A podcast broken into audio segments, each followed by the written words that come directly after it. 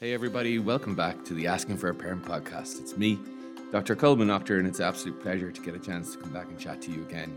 I know we start every podcast by saying this, but I genuinely do believe it. Thank you very much to everybody who has downloaded, listened, and shared the episodes so far. We are really overwhelmed, and, and this has far exceeded any of our expectations around the reach that this podcast would get. So, thank you for that. And also, thank you for people who are giving us feedback in terms of uh, maybe some of the things that you've taken on board and, and, maybe made some changes at home. And it's really lovely to get those pieces of, I suppose, updates on how things have maybe little improved a little bit for you guys at home. That's wonderful. And so keep those coming in to the asking for a parent gmail.com email or through the Twitter, Instagram, and Facebook pages. And we have uh, uh one of the people on Twitter had actually mentioned during the week that the podcast was like listening to a conversation over a coffee and picking up some kind of tips and advice along the way. And that's exactly the approach that we were going for. This is not a space for lectury, preachy experiences of how you're getting it all wrong. It's really to just try and pick up some practical advice and actually to remind ourselves that we're doing a really good job. And in actual fact, you know, this is tough stuff. And, and in fact, we're doing okay. Um, and we've had some great guests so far. We've had Karen Koster, Alison Curtis, and Mairead Ronan, and we've had wonderful conversations from a mother's perspective. And this week's episode is a little bit different my guest this week is a dad, and so he's going to give us some of his perspective on parenting from his point of view. Now, some of the co- topics that come up in the conversation over the, the, the, chat today involve some topics that may be difficult for some people. We talk about the loss of a child and issues around bereavement and grief. And we just want to warn you before listening to it that there is that content that comes up. But it's mixed in with some really nice, light, and engaging and humorous conversation which I really enjoyed taking part in, and I really enjoy, hope you enjoy listening to. Anyway, it gives me great pleasure to introduce my guest on this week's episode of Asking for a Parent podcast. I met this person some years ago when we were working in a pop up mental health radio show in St. Patrick Hospitals for the Walk in My Shoes WIMS FM campaign. Over the time I got to know him, I found him to be one of the most funny and most knowledgeable people I've ever met. As a novice to the world of radio, he showed tremendous patience and generosity as he did his best to show me the ropes and give me lots of sound advice that I still use today. And for many of those who don't know who he is, the chances are that more women have woken up to this man whispering in their ear than any other person in the country. And the reason for this is that my guest on the Asking for a Parent podcast this week is the host of RTE Radio 1's early morning show, Rising Time. It is, of course, Mr. Shay Byrne. Shay, how are you?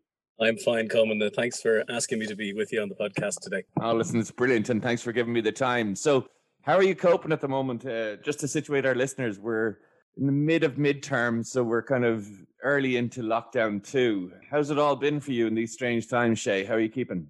I suppose going back to March when, when the first lockdown came, uh, for everybody it was a shock, and it was a shock for me too. I, I because I work in media and I work in RTE, which would be out at the front of the news gathering system. We had some prior knowledge here and there of things that might happen, and made sure we had news crews in certain parts. So I could see the story unfolding. I review seven papers every morning. I could see the statistics changing. If you were watching what was happening, obviously we're a lot, all a lot more educated now and how to read those signs. But back in March, it was it was quite the shock. I mean, the kids are the same as when they went down to school. When I went to school in 1980 splash in St. David's in Artane, when we got to school and said the heating was broken, that's the kind of way they came home. They ran home like the heating's broken. There's a pandemic. Hooray! So the first implications of it were there was happiness. But I have to say, when I remember sitting down with them all, um, all gathered in the front room to listen to uh, An Taoiseach at the time, Leo Varadkar, and his announcement. And it was, it, I felt emotional. I could feel the emotion coming up inside me because I knew that this was a moment in history. And I knew that the kids were a little bit, not a little bit, but of course, being younger children, they were not younger children because they're, they're, I'll give you their ages now in a second, but they were they were a little bit oblivious to what the implications of it were. And and really in March the, the outlook was pretty dire. And the reason we had to go to lockdown was because of impending doom, as it seemed. Now, yeah, Katie is 12, Jack is 15, and Holly is 17. So you have a different range of understanding. The older two will give the younger one a little bit of perspective as well. So she's not the oldest trying to figure it out. She's got the others. But as the five of us sat around, I did get a, a sense, and it, it, took my breath away. You could feel that emotion as you might at a funeral, or you might at a wedding, or something where you feel the, the height of emotion. That's how I felt. So, as I say, the kids thought it was a snow day, that school was cancelled. They were delighted. I then continued to work in RTE as I do today. I worked every day, five days a week. And it was strange and it was eerie being on the roads on my own, stopping at checkpoints every few minutes, depending on which way you were going, because you were in the heart of Dublin on the main routes. As I traversed two main routes, uh, you were being stopped and explaining where you were going. It really had a sense of something uh, completely outside my experience. So that was the start of March. And obviously, we've continued and we've gone through uh, good times and bad times. And, and, a few weeks, a week and a half ago now, as we're in the middle of midterm, uh, that uh, lockdown came again. And I remember saying on the radio that morning, I'm a little bit overwhelmed because it was for the third or fourth time we'd sat around the television and listened to An Taoiseach Micheál Martin this time give an address to the nation and say, look, we're you know we're heading for real trouble here. So here are the steps we have to take. So I'm I'm okay. Uh, you know, I'm I'm a cheerful person, as you know. I'm an upbeat person, but th- there are certain days and certain momentous days and when the illness came to my family, not to my my immediate family or my mother, but uh, one of one of my family members and and her family, that was a bit of a shock as well. That was about four weeks ago. So so there's been ups and downs, but you know I'm kind of trying to put my best foot forward. And I think you're right. I mean, there was a kind of a, a Churchill moment as we all cowered around the TV, especially for that first announcement, and it kind of it made the thing a little bit real, didn't it, in terms of that? And again, I'm talking to a lot of people who are kind of who are trust with kind of keeping the spirits up of the nation in terms of these times. And there's a struggle in that because everyone is struggling with all the things that we're managing. But from a parent's point of view, I mean, you've described you have three children there 12, 15, and 17. How has that been for them? I mean, with the lockdown, then the schools closing, and obviously there's homeschooling bits, and then they're returning to school, hand washing, and homeschooling. Hello, hello. Sorry, homeschooling. it was this thing that people were talking about over May last year, but how are they managing? I tell you, look, there's kind of categories of things that they have missed out on. There are things that I, I look for positives in a kind of a mindful way. I try to see the positives and park some of the very negative things and look at what are the positive things I can see. So the negative things were that they missed out on a lot, particularly Holly, who was in transition year uh, last school terms. She was in transition year and had all the, these plans. That was blown away, and she and that never she'll never get that back. So that's a that's a year. That's something she really missed. For the first time, I'd blackmailed, threatened, and harassed two of them to go to the Gaeltacht. And they were going and always, and they're going to Coláiste Lurgan, and it was very great excitement because they're really musical kids. And then that was knocked on the head. So that was something, although they didn't know what they'd missed, I knew what they'd missed because for me, I was trying to find maybe an experience for them that would be coming of age based on the kind of kids they are. This would give them a little bit of independence and something to do themselves. So that's gone. You know, birthdays, parties, trips, holidays. We were supposed to, we'd saved for a year, they'd saved to go to Lisbon on our holidays. And, and as the months went on, that became something that wasn't going to happen. So there was those those kind of categories of lists, and then there was more intangible things that were the, the slight sense of fear. Each child deals with it differently, and to be aware of that and trying to give enough attention to the person who is struggling a little bit with it, who maybe out of them, without giving specifics about them, maybe wouldn't be as social or maybe well adjusted. One of them will will sit on on a PlayStation or a, a, Zoom call and chat all day and be re- you know be happy and not really be upset they missed something where someone is looking for friends and looking for social activity. So there's kind of columns of things for me that they've missed. And I think you're hitting a really important point there about the windows of opportunity that have been missed. I mean, you mentioned it like transition year, you only get one shot at that. And I think we can be a little bit dismissive as adults around, you know, oh, so you missed out on your leaving cert holiday or you missed out on your DEBs or whatever but for young people, that is a big deal. And I speak to them all the time. And I think they are feeling the pinch of that in terms of the loss. And was your youngest, did she starting primary school now or secondary school now? Did she miss the, the ending to sixth class?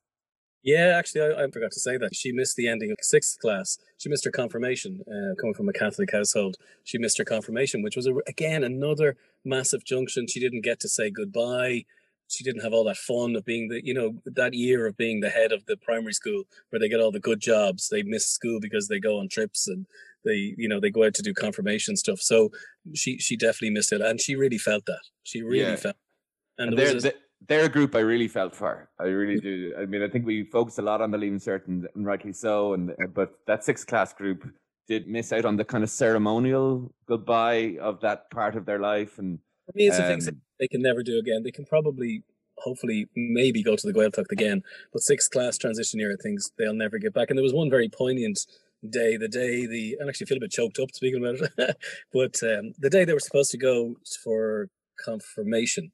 Um, she went up and put her dress on. Okay. And she'd said to me, Oh, I might put my dress on, we might do something. I was like, Of course, we'll go for a meal. And and I think, I actually think uh, when when that, that day there was nothing open and we couldn't go, but we, we had hoped to. So we gave her a few bob and got a takeaway, the usual things from Con She's, she's mad for Indian food. But I, I can remember being quite emotional. I'm quite emotional remembering it now. Mm. That was a real, a real sad day. And I think you're trying to do material things with her. You're trying to give her you know money and you're trying to say look it'll be okay and then we'll do it again and your confirmation will happen again and it's been subsequently cancelled a couple of times so we don't know when that's when that's going to happen so yeah that was very very sad and when they're when they're small like that when they're small to me at 12 she's a wisp of a thing as well you could see how upset she was by it mm. Yeah, when you were talking there, I was thinking, "Geez, give me your address. I'm going to send that kid fifty quid." You know, it's just to try and you know to make it better. RTE. PO box. but um, no, and uh, yeah, look, there's been loads of losses and difficulties for for every everybody through this, and I think some probably have been hit more than others, in, th- in terms of milestone significance and all that sort of stuff. It, it, what we're saying to most guests here, Shay, is that you know whatever we learn from parenting manuals or where we read this or listen to this, that it tends to be our own experience of growing up that really has the most impact on our value system around being a parent and what we try to achieve in that time. We've met a lot of times. I'm not so sure I have a good sense of. I know your career has been, you know, from the point of view of you've had lots of different jobs and things over your time. But what was it like when you were growing up, when you were in in that childhood, teenage years? What was life like for you? But certainly, certainly, I mean, I'm I'm the second youngest of five, so the, the, there's a 14 year age gap between the oldest and the youngest. And I, I often think about my parents where when I'm in the position now, because actually, again, my youngest would be my age when I was my dad's age, if that makes sense. The gap between my daughter and I is the same as my dad and I. So I get a, gives me a little bit of perspective is I look at her now and I think what he must have saw, what he, when he saw in those days. So my mum and dad, my dad's dead about 20 years and um, my mum's 84, she's still going strong. But it was a very traditional relationship. Dad went to work, mum was at home. She managed the house, looked after us and impeccably lots of love, lots of generosity. My dad, a little more absent, maybe. You know, he had his friends, he had his uh, football club. Nothing unusual in those days. I want to say we weren't lacking in material things, and we were certainly weren't lacking in love. Not not very demonstrative. That would have been again. That would have been normal. But I don't see it as a problem as I as I became older. I know people say, "Oh, my dad never." I, I saw. I heard a great quote. It said, I, I went home for Christmas this year. It was very awkward. I made eye contact with my father. he wasn't like that. Like he was friendly and he was like he was the disciplinarian. You know, there, there was a, an old American TV series, Wait Till Your Father Gets Home. So we had that, you know. Well, my mother would lose it with us. My mother was great. She'd lose it with us because we were watching the television and, you know, we didn't do anything she'd asked us to do. And then the television was on again. So she'd come with the bread knife and she'd cut the plug off the television. so this would happen. Like, so when your father gets home, and then my father would come home whatever time, six, seven o'clock. When I was growing up, he had his own business, so he was later and later than he would have been in previous years. and he'd go to say, turn on the news, and I say, oh, Mum, cut the plug off the telly. And he wouldn't really be angry with us, but he'd be like, oh, for sake, okay, get me a screwdriver. And you'd have to put the, like, it was a regular occurrence to put the plug back on the television. So, end up know, with this half mother, a foot lead from all the different plugs that went on it and my mother, like she's like, I mean, I can remember getting a couple of slaps, but nothing again that I think of was anything vicious or, or you know, more frustration than anything else. Like she would break kitchen implements off the side of the counter in in rhythm. So she would say, she was like, "I am going to kill you," like guitar, like, and break the wooden spoon or break the steak knife or whatever. So, so look, my my memory is my memory is actually quite interesting because I, again, thinking of my own uh, children, uh, there's not a massive gap. There's five years between them. That my dad must have changed as a parent as he went through that 12 years in the difference when my sister was born to the last child being born. So having a 12 year old and having a baby, right through to having a 10 year old and having a 22 year old in the same house. And I think uh, my, like my older two siblings would always say, "Oh, you've had it very good because you know you had there was money when you came. I mean, we weren't living in we were living in a three bed semi. It was normal life." But they always talk about that. So I, I kind of reflect that back to my own parenting. So it's funny that you should mention uh, that. I hadn't heard that before, really, that your own parental, the way you were reared, might reflect. I mean, I thought that, but in some ways I go again. I, I go the opposite way to some of the things that, that I re- remember about my childhood. Not that they were particularly negative, but saying I, I don't want to do that. I, I, I want to do this. I want to do it this way. Because when I think parenting, I think about some. Uh, one of the things I, I, I often wonder: Am I not giving them enough ambition? That's something I think about. Am I not telling them and giving them the benefit of saying, you know, you must do this, and I want you to be here. And when you come home at sixty-five percent, I want to know why you didn't get sixty-five percent. And it, but my, I keep defaulting back to this thing. You know, actually, they're, they're very happy and particularly this year, mm. they're quite they're quite well adjusted and they're quite, you know, they're social enough. Not massively social, but they're social enough. And then I'm going, no, no, I need to like I need to I need to, you know, I need to be forcing them towards university. and and then someone say, no, naturally they will, naturally. So so sometimes I wonder, am I not giving them enough uh, ambition? If I can ask you a question following on from that, what was the the role of ambition when you were growing up? It's an interesting question because uh, my dad always wanted uh, uh, when we had conversations you know i was i was probably an above average student. I don't want to i wasn't a, a, spectacular student but i was good. I was very socially aware very good with words got on well with the teachers you know uh, could was working from an early age with my dad uh, so very good in adult situations. So you could kind of get by with that strong personality and positive personality. So uh, like college was mentioned but for my older three siblings, probably because my parents didn't go to college, there was no push to go to college. So I kind of brought that up. And uh, in my class in in secondary school, only three people would have went to university out of 25. That was back in 1990. And uh, people would have went on and done have done very well in different types of courses. People went dire- directly to work. And I have to compliment uh, St. David's and Artane they had a PLC course, which was only reasonably new when I was leaving, where they, one of the teachers, Mr. Ward, and a couple of other teachers, they got together and they'd organized this business course. And what we didn't realize was that these teachers had great connections with insurance companies, pensions companies. What they were doing was anybody who came on the course who showed any potential, they never finished the course because they were fired off to work in Irish life and in Irish pensions and stuff. And, and, people went on to be very senior and still are very senior in those companies. So so there was a different kind of, of vibe in some ways. One person went on to be an architect. Some people are, are some people are doing different jobs, some behind bars. But you know, there's they'll know who they are. Um, but there, there were just different types. So it wasn't particularly in the air and in where I'm from and in my family background, it wasn't particularly a big thing. But my dad, my dad was very open to it. And, and a great thing he used to do to do with my own kids now is I'd walk them through the universities. So my dad had decorated the chapel in Trinity College. Uh, it was an ecumenical matter, and he uh, he had varnished it and painted it. So we used to go in and look at that, and he'd say, you know, you could come here someday but not without because he didn't really have a knowledge of the of the college system. He couldn't tell me anything about points. He didn't know anything about courses he didn't he didn't make a massive attempt to know. He, he assumed I knew, so I was able to work with it. But I do funny thing I do with my kids is I do walk them through UCD and I walk them through TCD, and if we're in Galway or Cork, when we are again, I, I give them that. Just say, look, you know, the atmosphere here is fab. They have great sports facilities. They have a musical society. They have this. They have that. This is a great place to be. But ambition, I wouldn't say we were pushed. I probably brought it upon myself. And in terms of, am I right in saying, Shay, you got into your current role quite late in your life in terms of media? But you know I'm only 25, don't you? Oh, yeah. But was it about 23 when you, when did you start? yeah. Yeah, I did. I did. Uh, my my very quickly career was uh, I left school. I went to study management accountancy in Carlow. I didn't like that. I went into uh, uh, sales business uh, for a little while, and then my dad had had bought into a transport company. I went working in that, bit of admin, bit of driving. Really hated that. Absolutely hated that. So I ended up going to work for a mobile phone company. Then I went to work for a video company, and then my dad had sold on the transport company and had been kind of started to slow down a little bit back in the mid 90s, about 96. And his painting and decorating company was still going. He asked me, would I come back and help him with that? Which I did. I came back with great ambitions to make it bigger and better and work very hard at it, which I did. But I don't think I was the best businessman. We're, we were bad painters, but I wasn't the best businessman. At that same time, in a simultaneous path, I got involved in the musicals, musical society scene and started to do that. A couple of the guys in the musical society started an events business. I started doing a bit of that at the side, at weekends, at nights. Really like that. Really like that. While painting, did a bit of MC work, a bit of DJ work, whatever was needed.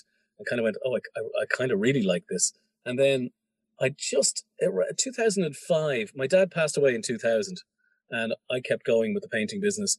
Um, in 2005, I saw an ad for it in the paper for RTE for voices for continuity. I applied for that, got a training course, did the training course, passed the training course, and then went on air in early 2006 and uh, had been doing that. 07 got a, a, a full time job, sold the painting company, and in 2010 got my own show, and I've been on that ever since. So that's that's kind of a potted history of what happened um, uh, with the but, with the career. But, but isn't that a really colourful view of ambition? Do you know what I mean? From the point of view of, I think there is a narrow view that we have to go to university and we have to do courses, and that's the only way and we can get through. And I'm just thinking about you with that PLC course. I mean, what a wonderful thing if that existed now for people who are not, you know, academically focused, you know, to give to accommodate different way of learning. You know what I mean? And like even going back to to my experience of that, it was like you could go to the bank or you could go into insurance, you could but now it's just oh everything's through college. If you want to be a mechanic, you have to go to college. You know, so yeah.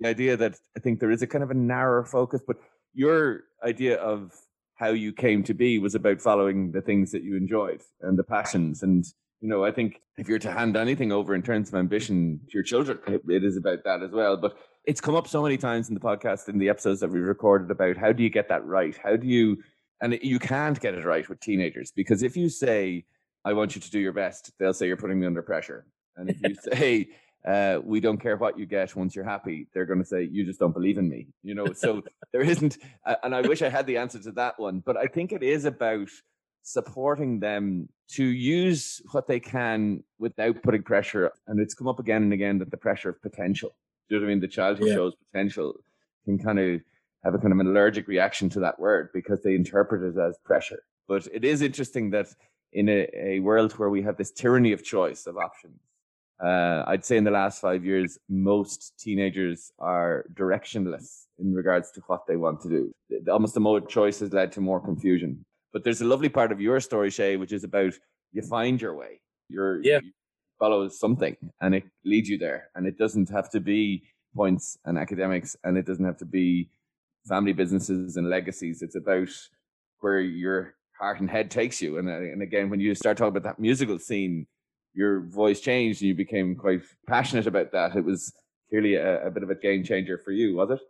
It certainly was. I I, I met my wife there. Uh, I met some lifelong friends. I was able to give a little bit of uh, expression to an artistic side, which I kind of pushed away before. Actually, goes back to my mum and dad as well. They were into musicals, so we used, used to watch MGM musicals on a Saturday or Sunday in the morning on the television, and we had those albums as well. So there was a, a little bit of that. My dad would sing, my mother could sing. It was that kind of thing. But I try to find with the kids as best I can and say, look, you'll be fine. If you don't make it here, you'll do it there. If you don't make it here, you'll make it there. You'll make it anywhere. It's up to you. Sorry, uh, but the, um, the the the thing about it is society. I feel society has made their choices narrow in terms of they have to go to college. Their the route to apprenticeships isn't seen as being, although it's you know there's great success in apprenticeships and great training in apprenticeships uh, it's not seen as something that you say, that really want our child? Oh, they only got an apprenticeship, or they only went to a technical college, or they only went here, or they only went there. There's that little bit of societal pressure, which I'm trying to uh, not be influenced by. Mm. And Shay, from the point of view of your career has taken a turn in recent years, and I know you are a funeral celebrant. Is that the right title, or how is that? Yeah, yeah, it's it's it's the story of that is again through music and through uh, entertainment. A, a, a, friend of mine I'd known for many years, and we were doing a show together in the Bord Gáis, and he was working with Santa.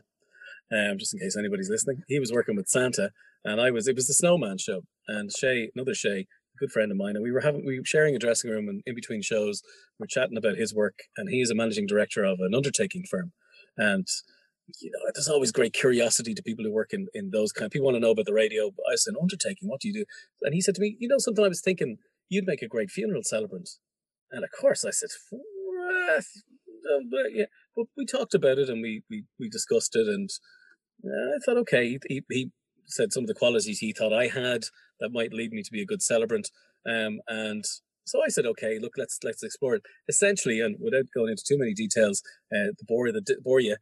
I I've started being a funeral celebrant about four years ago, but really got got busier in the last two years. It's been I've, I've done a lot of reading. I did a training course, which I have to be honest, didn't really equip me for the job. But some of the skills I had learned working in RTE speaking to people, getting their stories, getting it down on paper. When I worked at Ryan Tubridy and Derek Mooney, and I worked on the Pat Kenny show, one of the jobs you do is um, you you talk to the contributors, you get their story, you write it down, you brief the presenter on what that might be. So uh, that that kind of getting the story from people and speaking to people and people in times of crisis and in times of need as well on the radio. We had some really tough stories that we covered. Those qualities and those that bit of training really came to the fore in funeral and celebrancy. And in terms of the, um, obviously the the theme of grief and loss is a difficult one, but when you're there, a very fresh and raw part of the loss experience. How how do you manage that, or how do how has that been for you? I I I would say to people, I cry a lot easier since my dad died. It it was like when my dad died. I'm doing it now. I can feel it now. It opened a little door somewhere, and my emotions came to the surface, and I've never been able to suppress them back down again. So you'd say, how does that make you a funeral celebrant? But uh, in some ways, it's in, in, I have empathy. Like I have some shared experience with people who've lost somebody, so I've got to you've got to suppress that.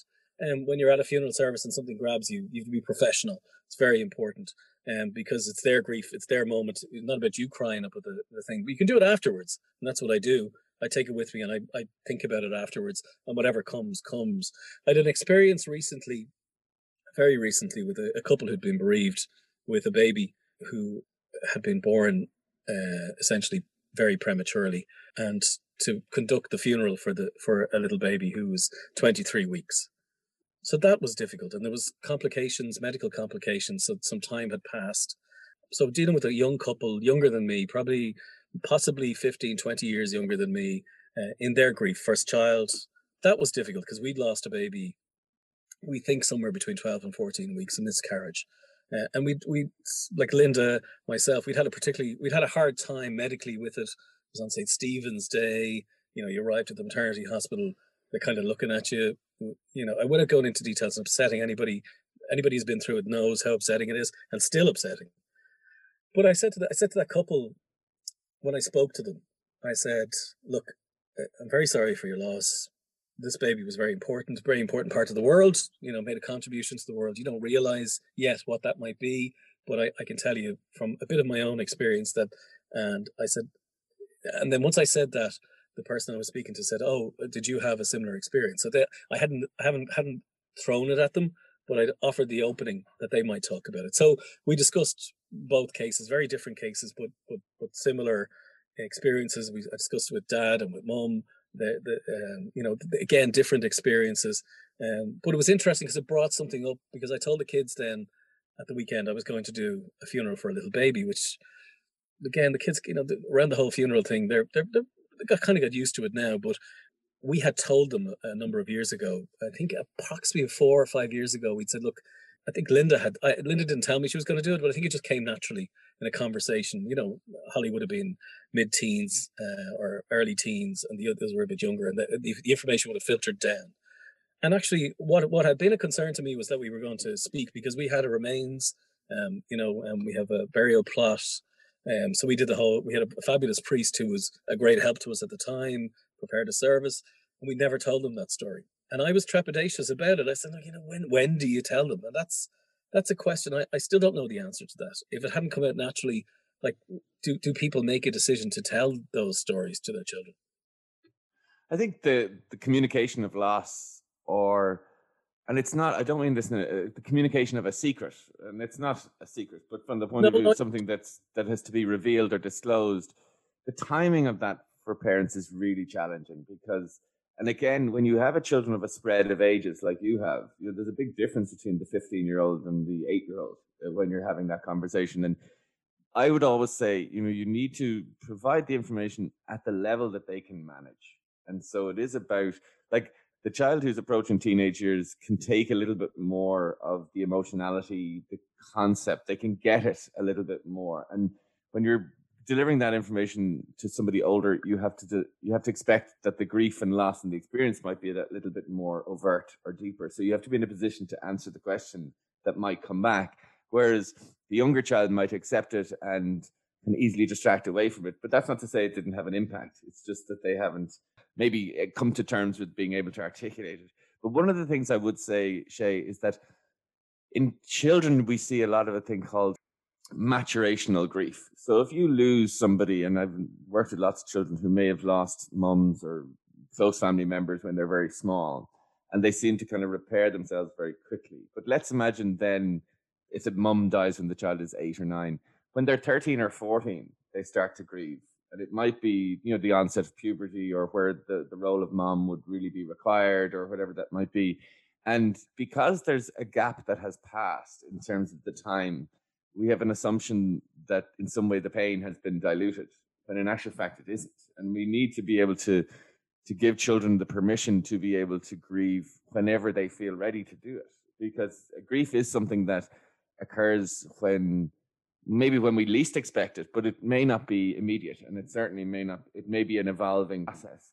And I don't ever believe that a grief and loss conversation is one conversation. It is probably a, a topic that opens up that you return to. Do you know what I mean? And it's like it, like you mentioned about when your dad passed away, not being able to to close the, the whatever was opened at that time. It does expand our experiences. And for for children, loss is huge because it's it's the idea that eh, they're working through all their childhood working on permanency something's going to stay and it's not going to change and so from the point of view of if you imagine like even freud talked about you know the here and gone you know the peekaboo you know so children that's child child practicing something will go and it will come back. And where death is the part where nothing comes back it is the permanency. It is really difficult for them to conceptualize and they need I would see lots of scaffolding over a period of time to come to terms with that because it's only when the understanding of the significance of the loss hits home that the loss can be truly felt. Does that make sense? Um, it does. Um, but I, I do believe that, and I, I, oftentimes refer to a friend of mine who says, you know, the funeral piece of, of loss is where that community is around. It's oftentimes on day four when everyone's gone that you feel the loss. And I think there's something about we do death very well in Ireland. You know, we do we, we pride ourselves on the wake and the celebration of it. I wonder, do we do talking about loss as well? You know, and I, and I know from the point of view of people who, who've had miscarriages and things like that, where there's there is almost a taboo, and people don't want to bring it up or they don't want to talk about it if you've yep. lost a child. And I think that's an area that yes, we are good at the celebratory elements of death and dying, but maybe we could get a little bit better at the concept of loss and talking about that and feeling free to do. and I completely get people don't want to pick at scabs, they don't want to upset somebody by bringing it up. But for people who have been bereaved, they would tell and it's only things that I've heard third hand, they feel a lot of comfort from somebody listening. you know what I mean? Or from uh, sharing a story or a memory or an exchange about the person that has gone, that there's something quite comforting in that. And I wonder if we need to get better at doing that a little bit. Does that make sense? It does. It absolutely does make sense. And actually, the pandemic, in my experience over the last few months, has been very sad for families who can only have, well, it was a 10 at one stage, back to 25 now, and, and was proposed to be 25 mourners at a funeral. Very, very difficult. Very difficult. You have family members standing outside, you have family members standing on the streets. There's no, what we would be used to going to a pub or restaurant or back to somebody's house, having a chat telling jokes and, and remembering and maybe making contacts for the next few days, maybe renewing old contacts with people we hadn't spoken to and getting comfort from them. So it's very difficult. Families go home alone, three or four people, a funeral home again, socially distanced, not not easy to to have a number of people standing outside the funeral home. So I've seen that. I mean, at a baby's funeral, myself and four people in a very mm. small, in a beautiful chapel actually in Mount Jerome, and I have to give them a compliment there. They have a beautiful little chapel, especially for babies and for children. It's called the Angels Chapel, but the, because it's small, it only fits five, six people. So that's very poignant, and I think that that adds a lot to the difficulty for people not being able to share that grief at the moment. At mm. the moment, and, and, I, know, and it, I think that at the moment is the important bit because I do think we're in the new abnormal, and we need to kind of realize that this isn't normal. And I attended a funeral myself. Uh, one of my best friend's mum passed away and you know just show like elbow bumping people there was something really unusually uh, gauche and awkward about it from that point of view you just wanted to hug somebody you know and it was interesting when you talk about uh, my mother who's be getting on in years had was watching TG Carr uh, your friend Nathan Carter was on there was some sort of concert that she was watching there's people dancing around and hugging and all that sort of stuff. And she said, I wonder will I ever see that again in my lifetime? You know, yeah. And again, that kind of moment of time that the longer this goes on, the more the new abnormal becomes the normal. But I do think for children, we need to be able to see that uh, I hope we get back to shaking hands again and hugging again. And, you know, that that doesn't become something that they carry with them, you know, especially those younger children who are kind of learning these social nuances in a very abnormal time. For me, the one of the most important things were the kids going back to school. Now, I'm not, I'm not going to get involved in infection control sure. and epidemiology, but for, for their health and, and what made me uh, quite emotional and quite happy the first day they went off in their school uniforms. I, I rushed home from work to see it, which seems odd, but I was very happy to see them going back because I know that's their social outlet. That's activity, something to do, mind to focus on different things, get lessons, fight with teachers, like all the things that we're supposed to do that that they weren't doing and didn't have a prospect of doing for a while. Suddenly they were back doing them. And you know, I have I have a couple who are have a little bit of schoolitis every now and again, and we deal with that as we go. Uh, sometimes it's good, sometimes it's bad, and sometimes we handle it well, and sometimes we don't handle it well. Uh, particularly me as a man, ah! you know, ah, you're not going to school, hurrah! So you know, um, uh, my wife handles it a little bit better. Sometimes, sometimes that's required. Um, but um, the fear of your father, don't tell on your father. But I was delighted to see them going back to school, and it's just it's made such a difference to their lives. Yeah, and again, you're we're hitting on that that importance of community you know, that whole the collective of and and again my kids returned to a, a, Cúl Camp there in August and it just lifted them all. You know, just yeah. getting back to something normal. Just uh, uh, and we're just close on time here, Shay. But the the issue there, just to can I pick you up on the, the bit about the, the the schoolitis issue? And I think there's a learning in this. Oftentimes, as parents, the hardest thing I think we can do is establish whether the child is unwilling or unable to do something. Right but it's so important that we try and get that right. Do you know what I mean? In terms of because if you're allowing the unwilling child, you enable that kind of avoidance, which you said, you know, sometimes you have to, and you're absolutely right. But if you and where you pressure the unable child, you are it's kind of a persecutory experience in some sense. But I do believe that parents out there, there's no blood test or x-ray for unwilling and unable. So we have to kind of find it out as we go. And sometimes we have to push to realize actually they're not able to do this. We need to change tack. Or you know when we allow them to kind of have that tummy ache sick day and find out that at 12 o'clock they're absolutely fine and run around outside that we give ourselves a break from that. Because we can't make that call. It's a trial and error process from the point of view of the, the unwillingness or the inability is only reveals itself. It's not something we should know first. But as a parent, I think it's something that people genuinely struggle with. And I think it is, you pick up a good point there that, you know, that is an important part of how we manage and respond to the challenges and, and deciding and some conclusion of an unwillingness or an inability does determine how you should manage it. It does, and and and and, and what I would say to anybody listening is, I I mess up as a parent all the time, and what I've tried to do is is try to learn from that, put it behind me, and then try and do it again. And it's kind of repetition in some ways. Sometimes you same situation uh, uh, uh, approaches, and you you you try to deal with it in the same way. And one of the things that that's come up in the last couple of years is alcohol. You know, we're we're 17 year old, we're 15 year old, 15 year old, very interested in alcohol. Not trying it, I hope, at the moment, but it's my attitude to it. Linda and I both drink, uh, hopefully not to excess, although they may have come down some mornings and seen the odd can after a few people were over and everybody went to bed and left the mess behind. So they know we drink. You know, we try to try to present it in a reasonably healthy way, but eh, something something that needs to be addressed. And I want, um, on my part, I'm trying to give them what, if there is such a thing, a healthy attitude towards alcohol consumption. Yeah, it's a fantastic topic, and, and again, one that's kind of controversial. I mean, uh, I don't. First of all, I don't subscribe to the the if we let them drink at home, they get this really good, reliable, responsible. It will be because you're trying to adopt the model of the French or the Italians, and we're just not French or Italian. That's not how a culture we we we have in a relationship with alcohol. And so, from the point of view of, I think that's that's a bit of a futile point in terms of that's how you do it. I don't think that's the way to do it. It is about, I suppose, creating a relationship with alcohol that is sensible. And so the the argument that you need to have around why someone needs to delay their alcohol consumption until they're older is a very biological one because neurologically they're not able for it and it will do them you know there's a, a proven history that it does damage from the point of view of that. And so it's in the same way of you know you don't drive a car till you're 18 or you know there's a we kind of those rules are there for a reason. I suppose that's the issue.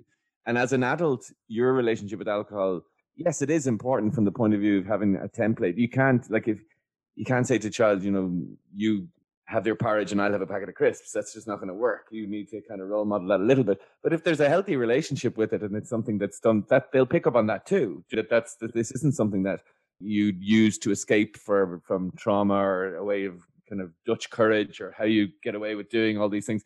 But what I'd say is if you can hold your child off the experimentation piece as long as possible, you give them the best neurological opportunity and outcome. And it is about, I suppose, the, mediating the relationship with alcohol. If you go into prohibition, you drive it underground. And so, from the point of view of if you can't talk to dad about alcohol, because as soon as I mention it, he'll go, ah! then you're not going to be able to have that conversation about how it is. But what we need to do is we need to have more conversations with children than ever before. We're now, you know, things about intimacy, about alcohol, about relationships, all these sorts of things have, are falling to us to have those conversations because the world's moving quicker and the exposure to this stuff is much more pervasive than ever before. So our role as the adult in the room is to try and step in and mediate that and say, look, this is what you might hear about this, but this is the reality. And that's not about being a killjoy or being dreadfully unpopular. It's about trying to mediate the information and offer some wisdom to them as they embark on the thing. And again, what I'd say to Shay is you can only equip them with the information, the skill set, and the knowledge. And you know, the chances are when your child has an opportunity to do something they shouldn't, you're not going to be there. So you have yeah. to be their voice in their head. And what I'd say is, you know, lots of parents say, my kids don't listen and I don't have any influence over them. All they listen to their friends and they're taken away by internet and social media and new influencers. True, but we'd still have a huge impact as parents on our children's culture and value system. I can see that when you're talking about the value system of of ambition and passion and joy and you know I love that message you said about you know whatever you have whatever happens we've got this. Do you know what I mean? We'll manage it and I just think, I know, again, an unusual message to say in a pandemic, but it is the message. We've got this. You know what I mean? As a yeah. parent, you you can't guarantee that everything's going to go well. You don't have to expect everything to go well. But if it doesn't, you've got this. And I just think, from the point of view of, and and I'm going back to Shay when we were going into to do those those shows, and I think at one point I was doing one of the shows on my own, and you said to me, "You've got this." Do you know what I mean? You've done it, and you've got it and it turned out you were right. I got through it, but um, yeah, no, I just I, I, the reason I wanted you on the show, Shay, is for all those reasons that we've talked about. You just have this wonderfully containing way of seeing the world, and you have your value system is just spot on. And again, I don't know that you sweat the small stuff. Maybe you do, but you certainly there's been no kind of glamorous side to you, and I don't mean that in a, in a, a bad way. You you would see people for who they are, and I think the people who, who listen to you on the radio get that. And I think the people who you reside over their, their funerals will get that as well. And I just really wanted to thank you for coming on and spending time chatting to us about all the things that we've talked about. And as always, Shay, it's been a pleasure. Colman, thank you very much. Uh, really appreciate it. All the best. Cheers. That was the wonderful Shay Byrne there, and a special word of thanks to Shay for sharing his personal experiences there. That's not often easy on air. And if the content of the conversation did, I suppose, bring up stuff for you, and there's obviously issues around loss, we have been contacted by the Rainbows Group, who uh, offer a support for bereavement and loss for children. So if you want to get in touch with them and rainbows.ie, there's somebody there who may be able to offer some support and help. But one of the things I think about Shay is that he has that lovely balance between being fun and being serious. And it's a quality that I think is really important when you're working as a therapist and working with children and adolescents. It's about having the balance between the fun and the serious. And uh, one person that I used to work with many, many years ago shared a piece of advice with me. And he said, When you're talking to young people and parents, he said, never talk down to them because they come to this with uh, their own experiences and their own expertise. And you know, your role there is to offer advice and support where needs be, but it's also to listen uh, and to respect them. And I think a lot of the conversations we have, especially maybe with the older children and teenagers, there's something to be learned from that. You know, maybe we just have to talk to people uh, and talk with people and really be careful not to talk down to them. And I think it's a habit that sometimes it's hard to keep on top of. But yeah, no, that, that was a really enjoyable interview. I really enjoyed that chat. Uh, and my thanks to Shay Byrne for that. And, you know, if you have any questions, again, just get them into us on askingforaparent at gmail.com or through the Twitter, Instagram, and Facebook pages. But until next time, take care, stay safe, and bye for now.